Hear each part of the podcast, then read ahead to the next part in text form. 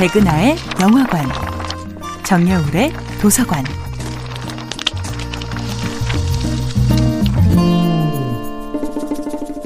안녕하세요. 여러분과 아름답고 풍요로운 책 이야기를 나누고 있는 작가 정여울입니다. 이번 주에 함께하고 있는 작품은 한국의 신화 바리대기 이야기입니다.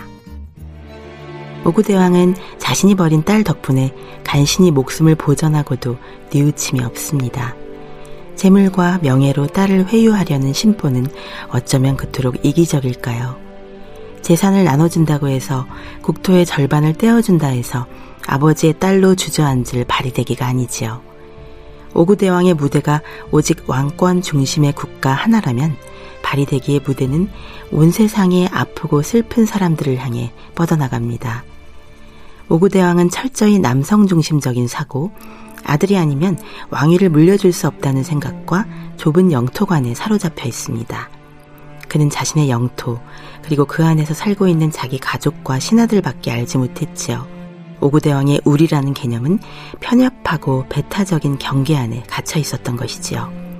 하지만 바리대기는 국가와 영토를 넘어 빈부 격차를 넘어 온 세상을 유랑하며 마침내 삶과 죽음의 경계까지 뛰어넘으려 합니다.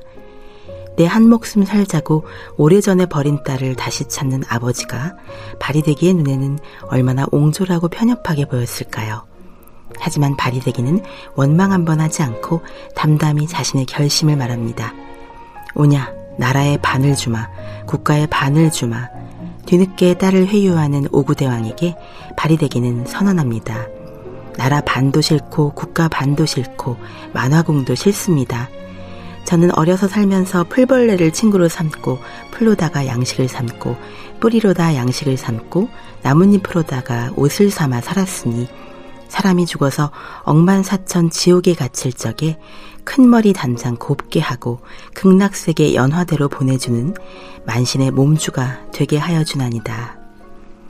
어리석은 부모가 또 이 좁은 세상이 품어내기에는 너무도 눈부신 여인이 바로 바리대기였습니다. 오구대왕은 마침내 바리대기의 마음을 조금이나마 이해합니다. 어허, 이아비가 못다한 일을 네가 하는구나. 나는 이승을 다스리는데 너는 저승을 다스리는구나. 아니 이승과 저승의 멋진 다리 노릇을 하는구나. 나는 힘과 재물로 세상을 다스리는데 너는 사랑과 자비와 윤리, 도덕과 효성, 바로 인간됨 그 하나로 이 우주를 감동시키는구나. 정여울의 도서관이었습니다.